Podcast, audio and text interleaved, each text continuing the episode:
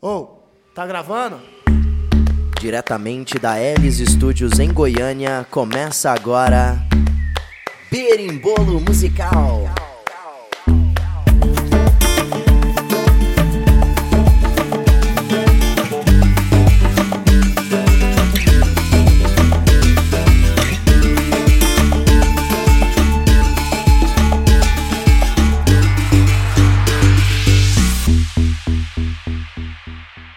E aí galera, tá começando mais um episódio do Berimbolo Musical. Eu sou o André Alves. Eu sou o Lucas BV.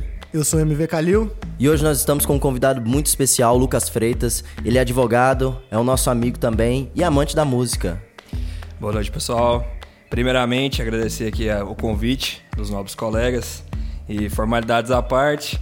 É, apenas né, me introduzindo ao Berimbolo Musical, que realmente para mim hoje é uma honra estar presente nesse, nesse coletivo. Meu nome é Lucas Freitas Garcia e Almeida, sou advogado, é, atuante hoje é, prioritariamente na área do direito público. Hoje presto assessoria jurídica a dois municípios do interior do estado de Goiás, porém, é, grande amante da música. E hoje, com esse convite, né, eu acatei o desafio de versar sobre uma temática muito importante, que é o direito autoral inerente à música eletrônica, que eu tenho para mim é uma pauta muito muito relevante para todos nós aqui que acima de tudo, antes de grandes profissionais, tenho certeza que somos grandes amantes da música, inclusive, né, especialmente da música eletrônica. Então, como o Lucas já adiantou o tema, é, o episódio 6 do Berimbolo, a música eletrônica flexibilizou os direitos autorais. E vai ser um questionamento que nós vamos destrinchar de forma leve aí. É, mas começar com você mesmo, Lucas. O que, que você acha? Eu acho que assim, esse questionamento ele envolve uma envolve opiniões, né? Primeiramente, eu acho que é muito importante uma breve introdução sobre a questão dos direitos autorais no Brasil. Né? Então, hoje a gente tem no nosso ordenamento jurídico uma legislação, uma lei federal, é a Lei 9.610 de 1998, que veio trazendo né, e veio regulamentando as questões inerentes aos direitos autorais em si, em tese, né, de forma mais informal, dando a, a, a a obras, né, dando a produções, sejam elas audiovisuais, né, ou de qualquer outra natureza, a patrimônios imateriais, né, àquele que a criou, dando àquele que a criou um, um, direito a dispor sobre autorização, a dispor sobre a concessão, a dispor sobre questões de uso, né, reprodução e gravação daquela obra. Mais exatamente na, na questão da música, a gente tem que, que salientar aqui, dando um pouco já de, de de pauta sobre né, o, o, tema de hoje, que a lei ela não veio trazendo né, uma, uma, uma disposição específica sobre a música eletrônica em si. Ela dispõe sobre um âmbito geral. Então, dentro dessa legislação, a gente pode, se aplicar, pode aplicar né, as filmagens, né, o cinema, pode se aplicar tanto a música, como diversas outras obras. A própria lei trata em obras. Então, o que, que acontece? Voltando para a música, a gente entende que o quê? Dentro das disposições que nessa lei são elencadas, existem questões inerentes específicas para a música. Ah, é, sobre a música eletrônica, não há disposição específica sobre música eletrônica. Então, o que, que acontece? Eu não entendo que há, é, com a, é, não, não falei com surgimento, mas não com, a, com, a, com o engrandecimento da música eletrônica, uma mudança né, na, na, na, questão da aplicabilidade do direito autoral. O que existe, é, eu entendo, é o seguinte: é a aprimoração de como você aplica a mudança da aplicação dessa norma né, com relação à música eletrônica. Então, podemos dizer que a música eletrônica fez dar um alerta ali sobre a forma como essa lei estava sendo aplicada, sobre novos, novos olhares é, é, sobre porque, essa lei. Assim, vem, até remetendo à questão da, da da data da, da publicação, aprovação dessa legislação, a gente vê que ela é do ano de 1998. Então, assim.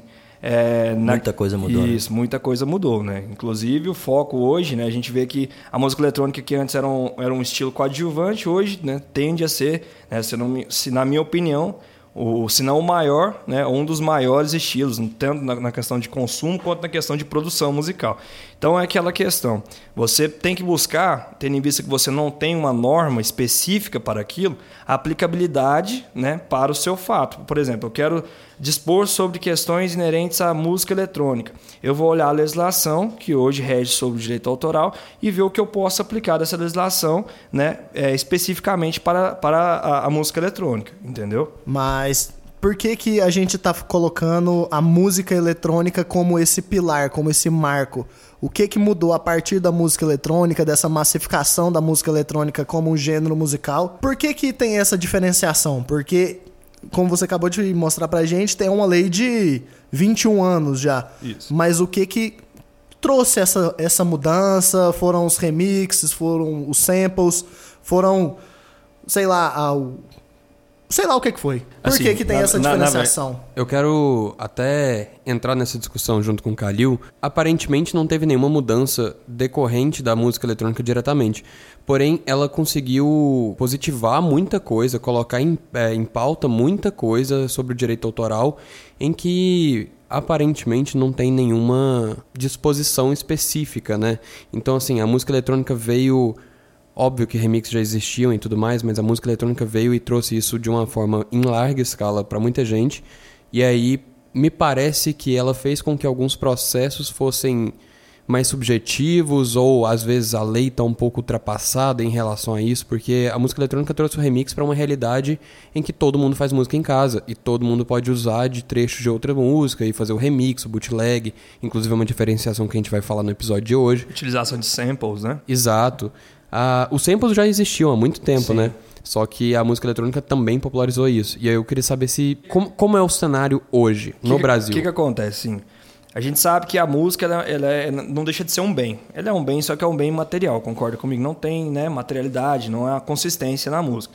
Então, essa lei, o que, que ela veio? Assim, aplicando-se para a música, ela veio dar, né, em tese, uma materialidade né, àquele bem que, em tese, ele era impalpável.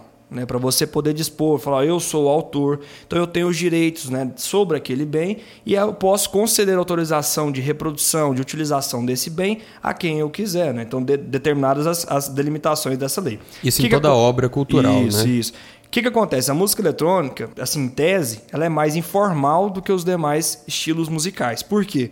Hoje em dia, né, de- desde o princípio, consegue-se produzir uma música eletrônica com menos instrumentos. Ah, Hoje se consegue se produzir com software, concorda? Então, Sim. em tese, a informalidade, ela sempre né, foi, ela andou junto com a música eletrônica. E da mesma forma, é a questão, é, se eu venho de um estilo que começou totalmente informal, né? E hoje ele se engrandeceu, hoje, né? Não se faz uma produção musical sem se utilizar um software, sem se utilizar né, recursos que anteriormente eram né, é, é, marginalizados, colocados como ah, antigamente o que era música tinha que ter instrumentalização, tinha que ter né, o vocal, tinha que ter uma produção de estúdio. Hoje em dia, o que, que, que se faz? Tudo dá para se fazer num computador, inclusive sons de guitarra, sons de diversos instrumentos. Então, essa, eu acho que a mudança dentro da música eletrônica ela começa não só na, na questão do direito autoral, acho que ela começa em tudo. Ela, ela, ela aplica-se em tudo. Ela trouxe uma mudança tanto na, na forma de se produzir como na forma de, de se reproduzir as músicas. Então, o que, que acontece? A gente vem de uma legislação, então,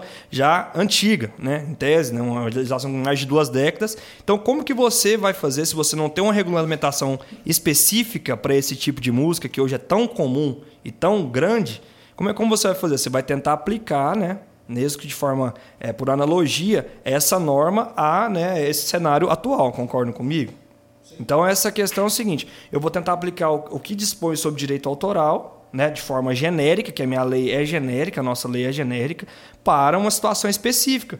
Né, que tem um caráter também próprio, que, né, que é questão que vem de, de, de, de, de, um, de um viés mais informal, que é a música eletrônica. Então, o que eu acho que é o seguinte, essa questão ela gira em torno de se houve ou não é a mudança né, do ordenamento jurídico, a mudança do, do, do Instituto do Direito Autoral por decorrência da música eletrônica. Eu, disse, eu acho que não, não houve mudança na lei, mas houve mudança de interpretação e aplicação ao caso concreto da legislação, entendeu? Por decorrência disso, porque antigamente era, era, era de uma forma e como a gente sabe, as coisas foram evoluindo e hoje em dia tem-se uma vivência diferente, tem igual, como eu havia dito, a produção é diferente, a reprodução é diferente, então a norma, se ela não acompanha, se ela não é atualizada, tem que se buscar a melhor aplicação do direito. Como? Eu vou tentar aplicar aquela norma que, que existe, que ela está em vigência, à minha situação atual, entendeu? Cara, isso é um processo também, porque é interessante o que você falou da, da música informal. O que antes era talvez marginalizado, hoje é um pré-requisito. Você tem que colocar elementos eletrônicos nas músicas que estão lá em cima, ou modificar a forma como remix, né? Pegar trechos, usar algum tipo de referência. E hoje o respeito já, demo, já foi democratizado e está sendo visto por isso. Claro que por, por conta de visualizações, o streaming também chegou pra mudar tudo isso. E além disso, não só o processo de produção. Remix hoje em dia fazem mais sucesso que as músicas originais. Tem músicas que estouram por causa dos remixes, né? A gente tem exemplos claros aqui que a gente estava falando até em off da Sweet Disposition, que era uma música que ficou mais conhecida pelo remix que o Axwell fez, que era um dos integrantes do Swedish House Mafia, do que por, por ela propriamente.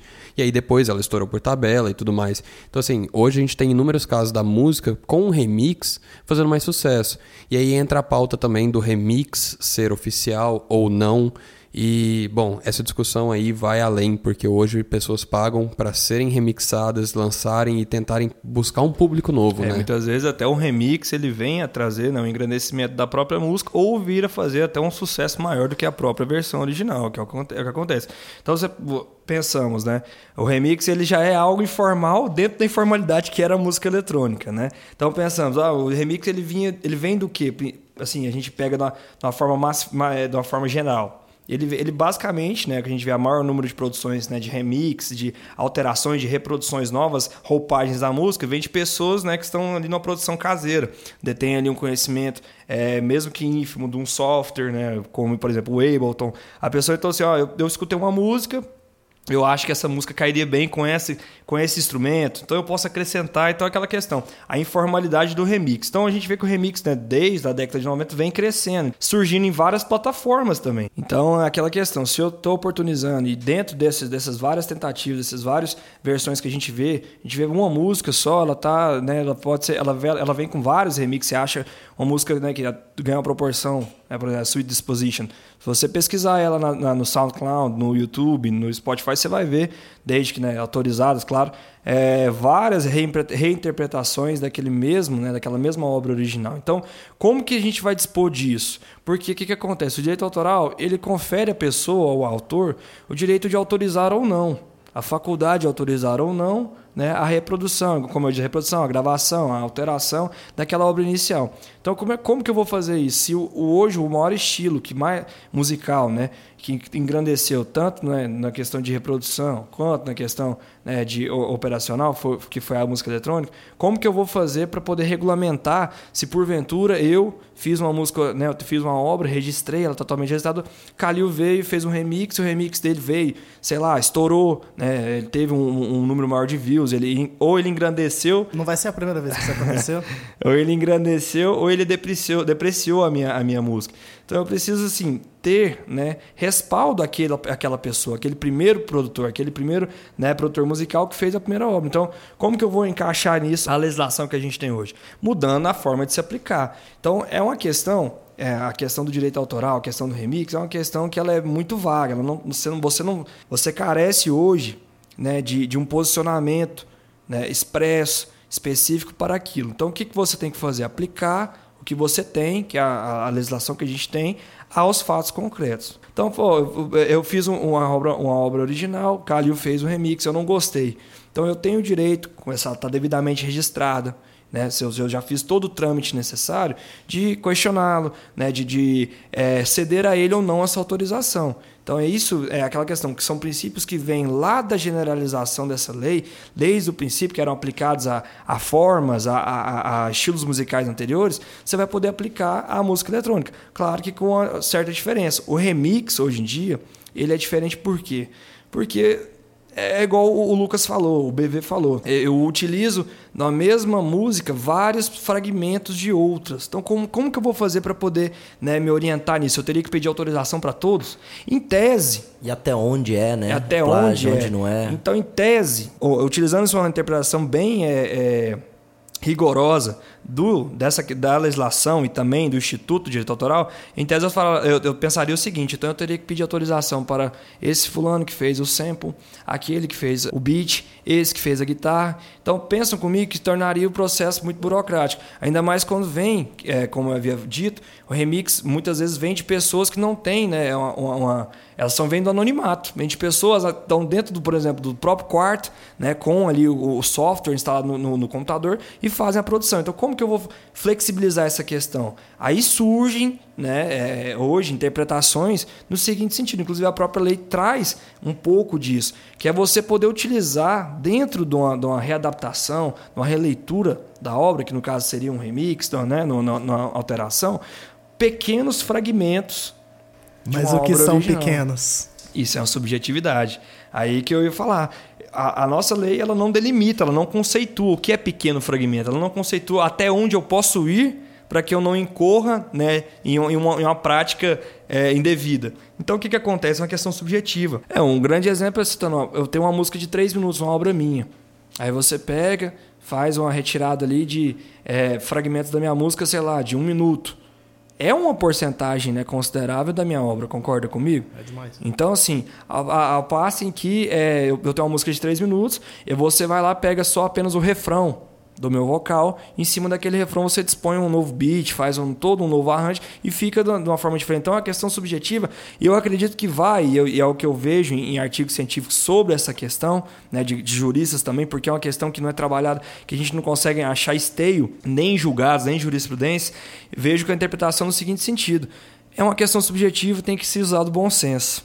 Então é aquela questão, vai muito de quem tem o direito né, de analisar. Quem que tem o direito de analisar se eu estou se a pessoa está ofendendo ou não o meu direito autoral? Aquele que registrou, o autor, concorda comigo? Sim. Então vai muito daquela pessoa falar, se eu me sentir ofendido, se esse remix a pessoa utilizou da fragmento da minha música para obter vantagem, até melhor do que na minha versão original, ou com aquela com a readaptação ele trouxe, né, ele foi fez foi depreciar a minha obra, eu posso, né, diante ao meu direito, que em tese, né, desculpe a, a, a colocação, como propriedade daquele bem, né, que é a música, que é a obra, requisitar, é resguardar meus direitos, né, e buscar meus direitos em desfavor daquela pessoa, entendeu? Sim. Do ofensor.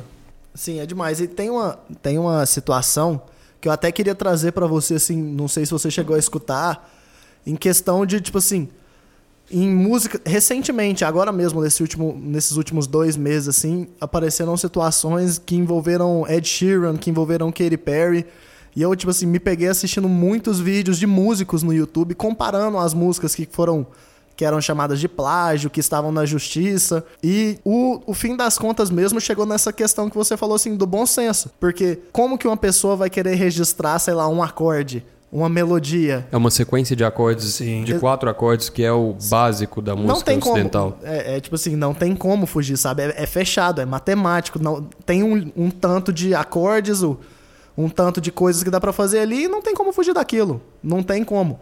E aí chega num ponto de onde juristas vão, acabam. Eu estou falando situação no, nos Estados Unidos, não sei como claro, seria claro. aqui no, Estados, no Brasil, mas que alguns juízes colocam: ah, não, nesse caso aqui é parecido demais, mas são os mesmos três acordes, enquanto num caso do Ed Sheeran ou da Katy Perry já é diferente. É a mesma coisa é julgada com uma maneira diferente. Eu sei que é o le, a, Aí você concorda comigo, então é uma interpretação, interpretação totalmente subjetiva. Concorda comigo? Sim, mas isso. Se você não tem uma, uma, uma legislação, se você não tem um aparato que dispõe expressamente do que, que é plágio, do que é uso indevido da obra né, original, você tem que aplicar o quê? A, a, a, a subjetividade. Então é uma questão que é muito particular tanto de quem analisa, no caso de uma demanda, quanto de quem, no caso, por exemplo, eu, é, é, é, é o proprietário, é o detentor do direito, entendeu? Então, se eu, para mim, o, a, o remix que foi feito não me ofendeu, ok.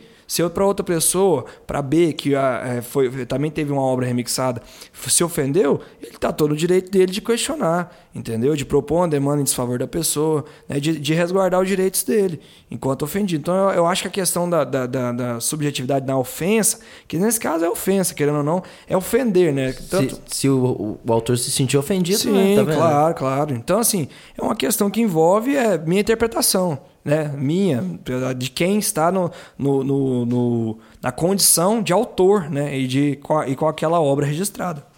É, existe uma linha muito tênue entre o, o uso da, da inspiração ou da referência e o plágio em si.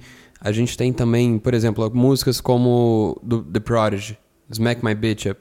Ela foi feita inteiramente em cima de samples e samples de músicas que são irre irreconhecíveis e se tornou uma coisa completamente nova. Os autores, eu tenho certeza que eles não sabiam que as músicas estavam sendo usadas ali. Então ali já caracteriza uma coisa extremamente nova. Ele usou, não sei, um sample ali, ó, de uma bateria, de um loop de bateria, de um quarto ali de bateria para fazer a dele, acelerou o tempo, mudou a, o tom. Então, assim, a música já se torna uma coisa própria. E aí a gente já tem o caso do Ed Sheeran, que a sequência de notas, a melodia da voz, ou então do próprio Coldplay, que o... Viva la o Vida, Joseph né? Triani, né? Exatamente, o Joseph É, Triani Viva la Vida com If, ganhou, I, If I Could né? Fly. Ele ganhou, né? E se eu, não me, se eu não me engano, é uma das obras, é uma das músicas de maior expressão da banda, né? Sim, Imagina sim. A, a vantagem econômica financeira que não foi obtida por meio disso. Tá né? vendo? A, a subjetividade, no caso, Sim, puxou claro. o Joseph Triani pra falar, "Pé, pô, peraí, né? E a melodia vocal era exatamente igual a um trecho da guitarra dele. Então, assim, Será que se. Vou colocar as duas na playlist, Será que hein? se, a- se, a- se, a- se, a- se essa música, a Viva La Vida, tivesse. não tivesse chegado ao patamar que chegou, será que o autor teria, né? Talvez É, ele nem a conheceria. Então, então essa é a questão. Por isso que a gente vive nesse, nesse, nesse, nesse mundo onde temos dezenas de milhares de remix de pessoas anônimas que às vezes não chegam nem ao conhecimento do autor que existem, né? Então, assim, é uma questão muito difícil de, de, de- se apreciar. Então, ela vai muito eu falando. Da, da- se chegou até mim, eu não me ofendi, eu tenho o direito né, de poder questionar essa questão.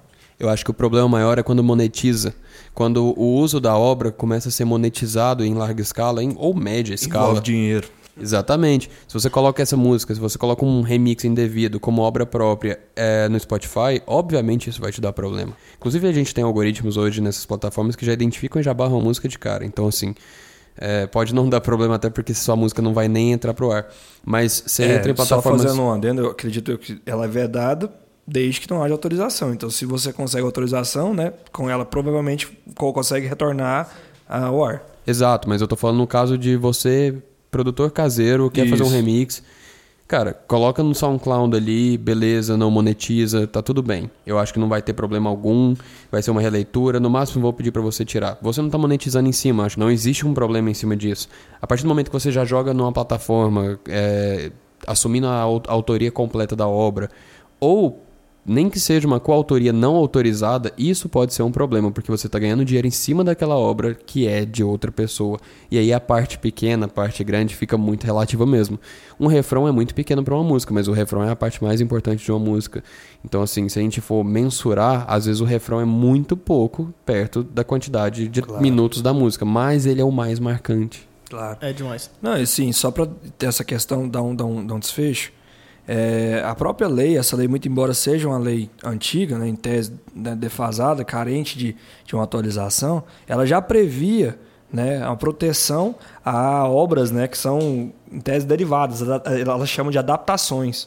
Ela fala que adaptações, traduções ou transformações de uma obra original, que é apresentada como uma criação intelectual nova, ela, ela desde que não é autorizada, é claro, ela, ela tem, ela detém a mesma proteção de uma obra original, entendeu? Então, se eu fizer uma readaptação e tiver o aval daquele que fez a, a, a, a leitura original da, da obra, eu vou poder né, é, obter é, é, recurso financeiro, né, eu poder monetizar, como o Lucas disse, nesse sentido, entendeu? Então tudo depende do princípio da autorização. É demais. E, e trazendo num- uma questão que é interessante pra isso, teve o caso do, do Drake, né? Que rolou com, com a mixtape dele, a So Far Gone, que foi o que estourou ele pra gringa antes dele lançar o CD dele.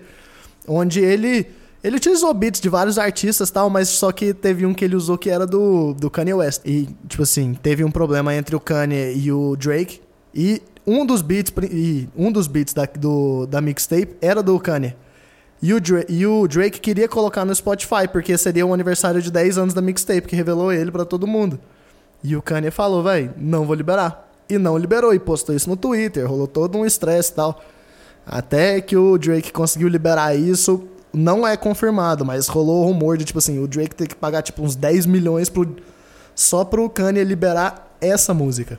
Saca que não era nem das importantes do CD, era só porque bloqueava o CD inteiro. Dá pra ver que até com, com os caras que são gigantescos isso acontece, né? Não, mas principalmente com eles, né? A partir do momento que começa a envolver dinheiro, que envolve problema no direito autoral. More money, more problems. Lógico, se ninguém tá ganhando dinheiro, ninguém vai se importar, cara. E Calil, só fazendo uma pergunta, porque nessa questão eu desconheço. Às vezes, eu, eu não sei, me corrija se eu estiver errado.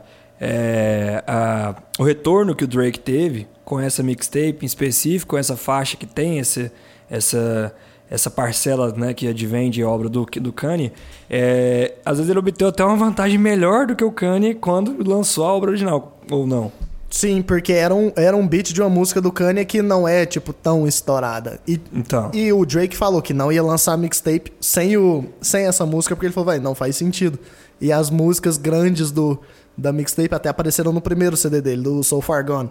Aí, tipo assim, é lógico que teve toda a jogada, ele só pagou porque ele saberia que ele ia receber de volta, tudo. É isso mesmo, né? É dinheiro, né? É aquela Money questão, talks. é, só 10 milhões, né? Que 10 milhões, pelo, imagino que ele não teve de retorno com a música. né? Agora sim, é, é um problema. Tipo, às vezes o, o Drake fez uma propaganda fodida pro Kanye West ali com a música que não nem fez sucesso. Então, assim, às vezes o Kanye conseguiu monetizar mais do que se ele não tivesse deixado autorizado em, em uma primeira instância ali o, o Drake a utilizar. Mas ele é o autor, e se ele teve problema com alguém, ele tem todo o direito de barrar uma obra dele. Não, é demais. E, e o que é mais interessante também é porque essa música antes era monetizada. Eles eram de boa, o Kanye e Tá o Drake. vendo? A questão foi que eles tretaram depois. É o famoso, pô, eu tô brigado com o cara e ainda vai pegar do meu trabalho? Não, não vai não. Tia, É, isso. tipo Aí assim, É sacanagem. O- é minha, pô. Enquanto eu ganhei dinheiro com você, beleza. Agora que eu já tô rico, você também, a gente não é amigo mais, não precisa. Pois é, saíram brigados, mas tá todo mundo acertado. 10 milhões resolve a situação. Eu não sei se 10 milhões resolveria. Só 10 milhões? Que isso aqui? Eu achei pouco. É, pro caso deles ali, acho que é pouco mesmo. Ah, que que é isso aí, ó? Depois os dois saíram e foram tomar uma cerveja. Tomar escola ali, ó. Foi tomar uma escola litrão. No Canadá. Lá no Tio Patinha. Aí o Drake falou, pô, Cano, você paga, você me tirou 10 milhões, a realidade é sua. Champanhe papi, pedindo pra pagar a conta. Paga só se for dobradinha. né? Não, champanhe, papo e bebendo escola. É isso, né? mano? A vida é uma só. Não, mas nessa questão aí, velho. Nessa questão, essa situação de, de remix e tal, da- das mixtapes. Porque a gente poderia falar de um monte, um monte de casos, assim, principalmente de artista de rap. Até aqui no Brasil mesmo, a questão, o D2 não teve que tirar o, a procura da batida perfeita do Spotify por questão de direito autoral, tinha muito sample, blá blá blá. Mas é interessante que eu acho que começou na música eletrônica mesmo. Essa situação, uma situação que é diferente. Artistas lançavam músicas, álbuns no geral, assim. Hoje em dia é menos comum, né? Cada vez menos álbuns estão saindo. Mas álbuns de remix de uma música só. Por exemplo, o Dead Mouse fez isso já com várias músicas dele. Eram vários outros, né? Remixers, né? Eram várias outras pessoas que ele autorizava pra fazer o remix também. É demais. E pra você remixar Dead Mouse, você, tem, que, você tem que mandar um pouquinho bem só, E né? cada um com a sua Fraco. leitura, né? Cada um com a sua leitura ali da música. O... Hoje em dia não existe, o Flume fez isso também, ele lança músicas que são remixes dele. Não, remixar Flume também deve ser super fácil. Tranquilo. É, tranquilão. O interessante desse negócio aí é porque ele tá mostrando um lado. Fala, isso aqui é uma versão de mim. Porque alguém Sim. pegou todos os meus sons, tipo um EP com, todo, com remixes do, do- de alguém. Falou, É, o cara que- tá me mostrando. querendo aqui, ou não, isso outro é, lado. por um lado, até benéfico. A gente até sabe de pessoas, de pessoas de músicas que foram até alavancadas a versão original com um remix posterior, concorda comigo? Sim, nesse caso ele usou muito bem isso, né? Salvação, né? Foi, foi meio que isso. Ah, não, até que, sem ser de música eletrônica mesmo, né? A, a Despacito estourou muito mais com o remix do Bieber, né, velho? Sim, a, a do. O remix que o Billy Ray Cyrus fez com o Lil Nas X também Isso. fez com que a música tivesse uma vida a mais ali, né? Não, e quebrou todos os recordes, né, inclusive, mas... A própria Lana Del Rey, né? Teve o remix que o Cedric Gervais fez e que fez mais sucesso que a própria música. Não sei se mais, mas assim, bem equiparável, ajudou na carreira dela. E ao mesmo tempo ela deu uma declaração na época num show que não gostava da- do- dos remix, que era uma porcaria, que ela ia tocar o negócio original. Porque no show os- o pessoal tava pedindo pelo remix. Que ingratidão dela, né? Ingrata, Renata é ingrata, Lana é ingrata, cara. Mas no meu ponto de vista, ela tem todo o direito de gostar ou não gostar da versão que fizeram. Ó, Eu acho que o grande exemplo, ó, a gente tava esquecendo, a, a You Somebody do Kings of Leon. É, demais. É uma questão que foi. Eu acho que a banda não era conhecida até. Assim, claro. Ah, era demais. Ah, não, não. Eu falo assim, devido, guardadas as devidas proporções, mas pro público brasileiro em si, né, foi apresentado primeiro com um remix daquela música. Infelizmente. De, infelizmente. Depois passou-se a, a, a, apreciar o conteúdo da banda.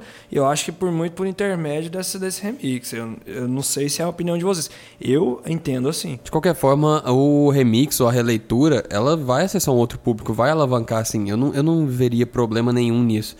O que ocorre, que eu acho que é indevido, é quando a, a, o negócio é um plágio mesmo ali, quando pegam melodias idênticas, quando pegam a música e colocam um nome como autor é, único ali, exclusivo da música. Isso eu acho um problema. Agora, remixes, na, pelo menos do meu ponto de vista como produtor, eu conheço artistas que me pedem pra eu achar gente que remixe as músicas deles, porque querem atingir outro público, quer ir para um lado mais denso, às vezes a música é mais parada e tal. E isso é natural. Hoje está mudando um pouco isso, porém, hoje em dia ainda tem gente que não aceita remix e acha que é uma forma de estar tá sendo explorado, o que na verdade não é, né? Te faz ser mais conhecido. É, não, plágio é plágio, né, mano? Sim. Mas, é, tipo assim, não tem como falar, não tem como defender plágio. Não tem como defender plágio, né, velho? Plágio é plágio, poucas ideias. Mas essa questão de remix, vocês têm algum remix de algum artista que, de algum artista que vocês gostam? Mas que vocês preferem esse remix de uma, pessoa, de uma outra pessoa, alguma música tipo, tipo assim. Sei lá, eu sei que o Lucas gosta muito do Lucas, advogado convidado. Tipo assim, eu sei que ele gosta muito do Dead Mouse, mas tem algum som de um outro cara, outra pessoa que remixou do Dead Mouse, ou qualquer outro artista, só dando um exemplo, que você gosta mais, alguma coisa assim? Assim, no do Dead Mouse em si, cara, eu, eu não consigo, assim, me recordar de algum remix que eu goste mais de uma, de uma versão original, né?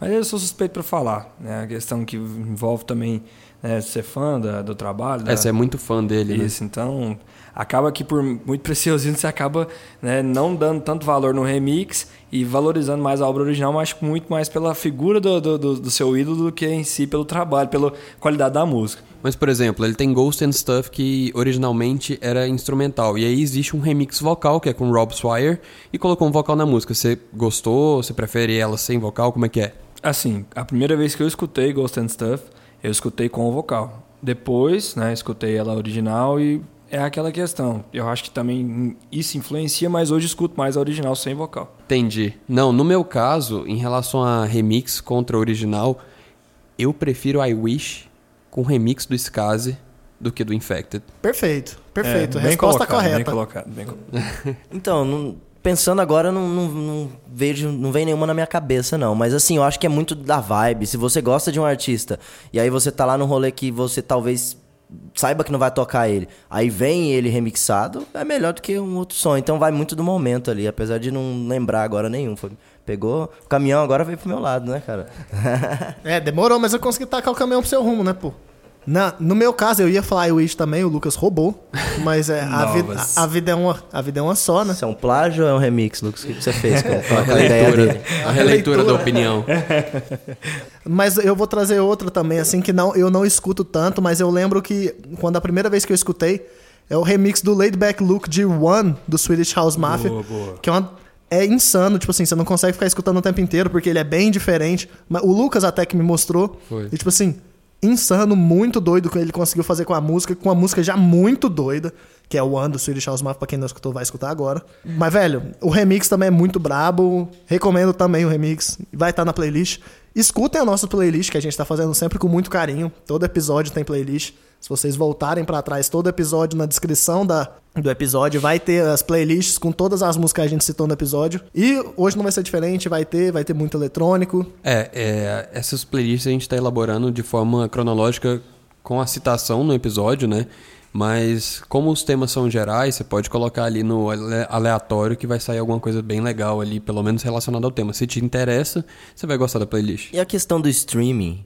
Porque, querendo ou não, expandiu. Claro que a gente tá, tá, tá falando de um meio a mais ali, né? Mas com certeza o streaming deu uma, uma modificada em todo esse cenário, né? De, de direito autoral e tal. É, é uma outra forma de ser visto. Talvez mais vitrine. O Spotify não paga tão bem, né? Se a gente for olhar a ECAD, mas... Foi, foi uma vitrine diferente, né? Começou a mudar alguma coisa aí, né? É, o streaming, ele, ele vem antes de Spotify, né? Esse streaming pago, ele é um modelo mais novo, que é o que a gente consome hoje, muita gente consome. O nosso podcast prioritariamente é ouvido no Spotify, por exemplo. Mas o streaming ele vem antes, ele vem lá no SoundCloud, que aí abriu Aí, barreiras. aí foi bem aberto, né? Isso, Diversos todo mundo. artistas, inclusive, surgiram, né? De Exato. produções amadoras, né, independentes no, no SoundCloud. foram descobertos e tudo mais. E tem hoje, eu posso falar de uma área que foi quando eu comecei a produzir, eu tava muito no trap, no trap eletrônico mesmo, e tinha muito artista de trap no SoundCloud que você só achava o som dele ali. Hoje esses caras são gigantescos, eu posso citar o Troy Boy aqui, que tá nos maiores festivais do mundo E, hoje. e lembro, assim, tanto que era cansativo, tanto que era difícil você conseguir, por exemplo, você achava no SoundCloud, você não conseguia, às vezes, baixar o, a música. que o salvar arti- a página ali, né? demais. O artista não disponibilizava o download, tinha que salvar no favoritos. Então, eu tinha a barra de favoritos da, do, meu, do meu navegador lá, tinha 250 mil SoundClouds lá, que eu nem sabia qual que era mais, mas eu escutava uma música, nossa, gostei. Não tinha como baixar. e Era a única forma, né? Você, você criava Você uma até que era pasta, mais né? difícil, né? Hoje em dia é muito mais fácil. Isso aí foi uma evidência boa pra hoje começar a ter esse, esse- essa modificação que É, teve, né? quando, quando eu fazia, por exemplo, eu olhava lá, não tem um download, não tem possibilidade de fazer o download no SoundCloud, procurava no YouTube pra poder fazer aquela famosa conversão em MP3. É demais. Nossa, velho. Rola isso até hoje, velho. Tem- Rola. Tem, altos trem que Aí, você tem que vem, aí vem o MP3 e o cavalo de Troia também junto, né? O vírus todo. Fazer o quê, né? É o preço que se paga. Agora sim. É, tá, a gente tem mais acesso hoje pelo Spotify, acha qualquer música, salva ali na playlist e tudo mais, mas esse serviço é pago. E outra, os direitos autorais estão ali, existem as diretrizes do Spotify, então eles barram as músicas, eles barram releituras e por aí vai. Então, assim, a liberdade que a gente tinha, que os artistas tinham no SoundCloud, a gente já não tem mais assim. Tem que passar por uma distribuidora digital, tem que passar por uma Pelas regras dessa distribuidora, né? Exatamente, porque você não pode infringir nenhum, nenhum direito ali. Uh, você não pode livremente fazer um remix ali ou uma releitura da música por completo. Você não pode fazer se tiver a mesma sonori- sonoridade, porque o próprio robô do sistema vai barrar. Então, assim, temos acessibilidade a tudo? Temos, mas não é todo mundo que cria. E não é todo mundo que lança também. O streaming pago, então, mais profissionalizou esse negócio. Falou, pera aí, vamos deixar esse negócio mais É, organizado. tinha que ter algum tipo de zoado, ordem, né? Sim. E essa questão do robô, assim, meio que tira um pouco da subjetividade que a gente havia falado. né? Exato. Então acaba que, igual você disse, é uma questão mecânica, né? uma questão já de matemática em si da produção da música. Às vezes a música, na, na sonoridade, às vezes ela não parece tanto, mas matematicamente falando, na produção, ela né, se equipara a outra e com isso o robô automaticamente faz a restrição. Então você vê que já tá, né, tem algumas ferramentas que já tiram esse caráter subjetivo, né? E já estão aplicando até uma regra objetiva, né? E artificial a, Sim. questão de direito autoral. E muito estranha, porque se eu pego uma música, eu faço muito remake de música pra aprender sobre o estilo e tudo mais. Se eu pego uma música, faço um remake dela inteiro, copio ela inteira, com os meus timbres ali, obviamente com uma mix minha e uma master minha, e coloco essa música, ela não vai ser barrada, porque a barreira ela vem a partir do som, das frequências. E é impossível você repetir as frequências ali se eu fizer um remake com os instrumentos que eu tenho. Vai ficar muito parecido, vai ficar vai ser de fato um plágio, mas não vai ser barrado, porque a sonoridade não é a mesma. Agora, se você pega um trecho dessa música e coloca numa outra, de 6 segundos que seja, aí ela já vai ser barrada E automaticamente. volta a subjetividade. Ainda é a música. Você só mudou o timbre ali, mas fez os mesmos arranjos. Ainda é a mesma música. Essa música que você refez exatamente igual, ela não vai ser barrada. A que você usou 5 segundos e fez uma coisa completamente diferente, ela vai ser barrada automaticamente por causa da, do timbre, das frequências que o robô identifica. Não, achei super justo. É isso aí mesmo. Tão, tão corretíssimos. Não, mas pra quem não pegou a ironia no ar, pô, isso é sacanagem, né, velho? Porque, lógico que tem que proteger quem? O autor, o dono do, do daquela criação tal. Mas, velho, tem hora que pega umas situações ali que você olha e fala, pô, não é possível. Starway to Heaven com a música lá dos caras do Taurus, que eles pediram mais de 60 milhões de, de libras em, em cima de Starway to Heaven. E é uma cópia. Quem escutou as duas sabe que é uma cópia. Eles perderam, porque é subjetivo. Mas, tipo assim. É, é foda. Eu acho que o André até vai saber exatamente do que, que eu tô falando aqui, né? Porque, como um guitarrista, eu acho que ele deve ter tocado o Starway to Heaven umas três vezes na vida dele, talvez. 3 mil, Ontem, né? né? Só não Ontem. toquei mais que Zó de Lula, do Charlie Brown.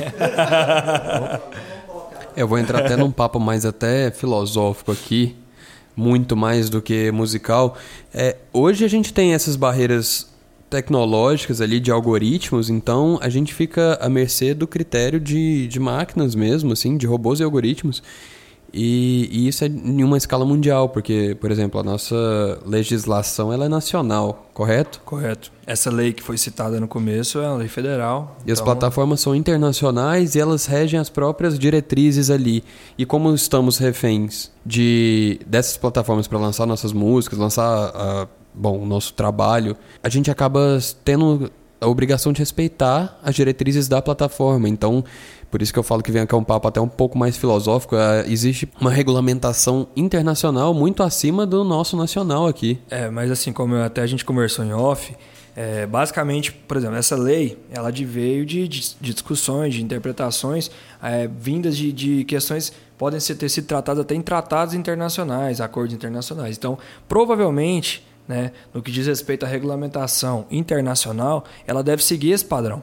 Entendeu? Basicamente, quando se aplica uma norma né, é, num determinado país, ela vai seguir é, tratados né, que aquele país tem com, com demais né, é, é nacionalidades. Então, o que, que acontece? Eu acredito que as delimitações são basicamente, elas seguem a mesma essência. Entendeu? Entendi. A gente vê até na aplicabilidade a mesma essência. A gente citou aqui exemplos de artistas musicais é, nacionais que eram questões assim de conflitos parecidos com, com, com, por exemplo, do Drake, do Kanye, a gente falou a questão do, do Marcelo D2. Então, assim, a gente vê que, a, que a, a, a, meio que tem um norte parecido, entendeu? Meio que elas se, se ela, elas caminham na mesma essência, entendeu? Tem uma condizência uma ali. condizência, isso mesmo. A linha de raciocínio é a mesma, né? Só, só é a adaptação... É só a forma de formalizar para é. a realidade né, do, do país, entendeu? É isso. Mas acho que esse processo é, é, é válido, da quando começou o streaming aberto a la SoundCloud, foi, sei lá, foi a experiência, essa transição deu experiência para hoje se pensar de forma diferente, tanto que o Spotify fechado já pensou com o algoritmo e tudo mais, e eu acho que isso aí é um processo natural, né? Vai acontecer e já já tem que ser assim, né? Não tem como sair do nada e já criar, ó, oh, perfeito, existe uma, uma convenção perfeita, né? E agora para finalizar o assunto, a gente vai para um quadro novo, que é o Descobertas da Semana, só que, ao contrário do Spotify, a gente vai recomendar coisas que a gente gosta e acha pertinente e não necessariamente recomendar qualquer coisa que seja relacionado ao que a gente ouviu na semana anterior. Então cada um vai dar sua opinião aqui, vai ver, vai falar o que descobriu por último e assim a gente vai compartilhar um pouco do que a gente anda gostando e ouvindo.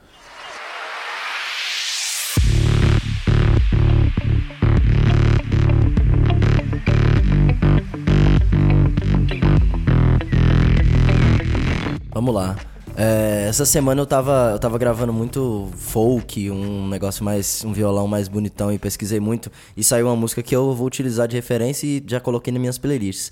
Minimum, do Charlie Cunningham. Não sei se vocês já ouviram. Eu não tinha. não tinha escutado antes, mas achei bem legal. A parte musical, técnica.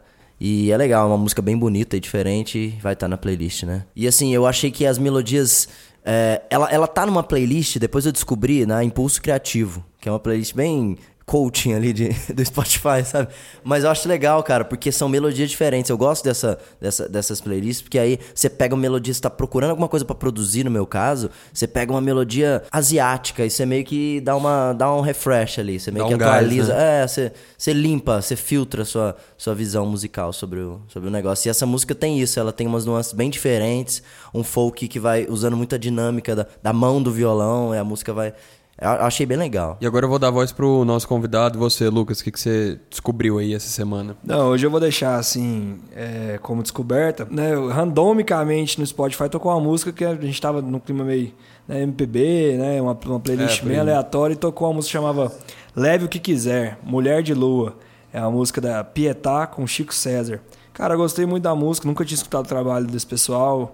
E é um sambinha bem, bem bacana. É verdade, eu, agora que eu tô lembrando. Eu vou indicar, ouviu. porque realmente tocou na hora, eu já escutei, chamei a atenção dele, a gente já pegou, salvou, salvei na hora e realmente essa, essa foi a música que eu escutei na semana e muito boa. E, e recomendo. Vale a indicação mesmo. Calil? Eu vou indicar uma música que saiu tem umas duas, três semanas aqui, que eu acho que todo mundo deve ter escutado, mas para quem não escutou, um single novo da artista do momento, da Billie Eilish, né? Everything I Wanted. É uma música muito divertida, no sentido de boa, porque é uma música muito triste. Mas assim, recomendo para quem não escutou e para quem já escutou essa, vai lá atrás, uma redescoberta, a falta que a falta faz, Jay Wacker, Monstro Sagrado. É Muito bom. É, essa nova música da Billie Eilish traz um piano bem fechado com filtro, assim, né? Bem obscuro. E aí tem uns efeitos de voz quando ela fala que tá em, a, embaixo da água, assim, My Head Under the Water, é algo assim, né? Isso, exatamente. E é muito bem feita a produção, produção como de costume da Billie. A batida constante, uma batida de, de bombo de bateria bem constante na música, então ela é quase que um housezinho ali, um techno, uma coisa assim. E muito interessante a música. E, Lu, e pra você, Lucas, qual que foi a sua descoberta? O que, que você recomenda pra gente? Cara, o que eu vou deixar aqui de descoberta, que eu achei muito legal essa música, chama Sonhei, do Jean Tassi e Yuri Rio Branco. Eu não sei se a pronúncia de algum dos nomes está errada, porque eu realmente descobri essa semana. Muito legal a música, muito bem feita, brasileira, eletrônica, com piano eletrônico, uma coisa meio jazz ali. O André conhece a música também, o que, que você lounge. acha? Isso que me um mostrou, loungezinho, cara, né? Tá ainda, É. é. pra nunca. Essa música é muito, Muito boa, muito boa. É um lounge, é um, é um, é um jazz ali. Mais uma, porque graças você me mostrou essa música, eu olhei uma outra, aquela disse pra mim também é bem diferente. Bem eu achei, legal. a- além da melodia, a letra é legal, o jeito que ele, que ele escreve as coisas, mas também a, a produção tá muito, tá muito diferente, aquele baixo todo obscuro. Sim, sim, eu ainda não peguei pra conhecer os artistas envolvidos, mas assim, já vale a, a recomendação aqui de cara com essa música, porque é muito boa mesmo. E eu achei uma coisa bem original, pra falar a verdade. Pô, é realmente bem, bem original. Então por hoje é isso. Queria agradecer muito ao Lucas por ter vindo aqui, contribuído com a nossa conversa, ter dado esse olhar mais técnico, profissional da área ali sobre os direitos autorais e sobre todas essas mudanças. Valeu demais. Obrigado, pessoal. Obrigado pelo convite. É sempre bom estar entre amigos, né? amigos de longa data. E é sempre bom, claro que né, na medida do possível, é compartilhar, além de conhecimento, compartilhar boas conversas né, e opiniões aí de, junto com pessoas que eu sei que são grandes conhecedores e ter, de ter um grande bom gosto da, no musical. É isso aí, valeu galera. Obrigado, Lucas. Eu acho que você tirou aquele, aquela pulguinha atrás da orelha ou fez as pessoas terem uma pulga a mais pra pesquisar mais sobre o assunto, né? Ficou legal e a gente conversou sobre muita coisa que eu também tinha dúvidas e me sanou tranquilamente. Galera, mais uma vez, se você não segue o Instagram do Berimbolo Musical, arroba Berimbolo Musical. E pode mandar dúvida, pergunta, sugestão de temas. Como sempre, estamos à disposição lá. Beleza? Valeu, gente. É isso aí. É isso, galera. Agradecer pri- principalmente ao Lucas por ter trazido o maior conhecimento pra gente gerar mais curiosidades. Eu mesmo vou pesquisar um monte de coisa que eu achei que é um tema muito interessante, é uma coisa que eu não entendo tanto. Valeu, Lucas, também. Valeu, André. Espero que vocês tenham curtido esse episódio, porque foi muito legal trabalhar aqui esse tema. E é isso aí. Até semana que vem. Valeu, galera. Falou, até mais.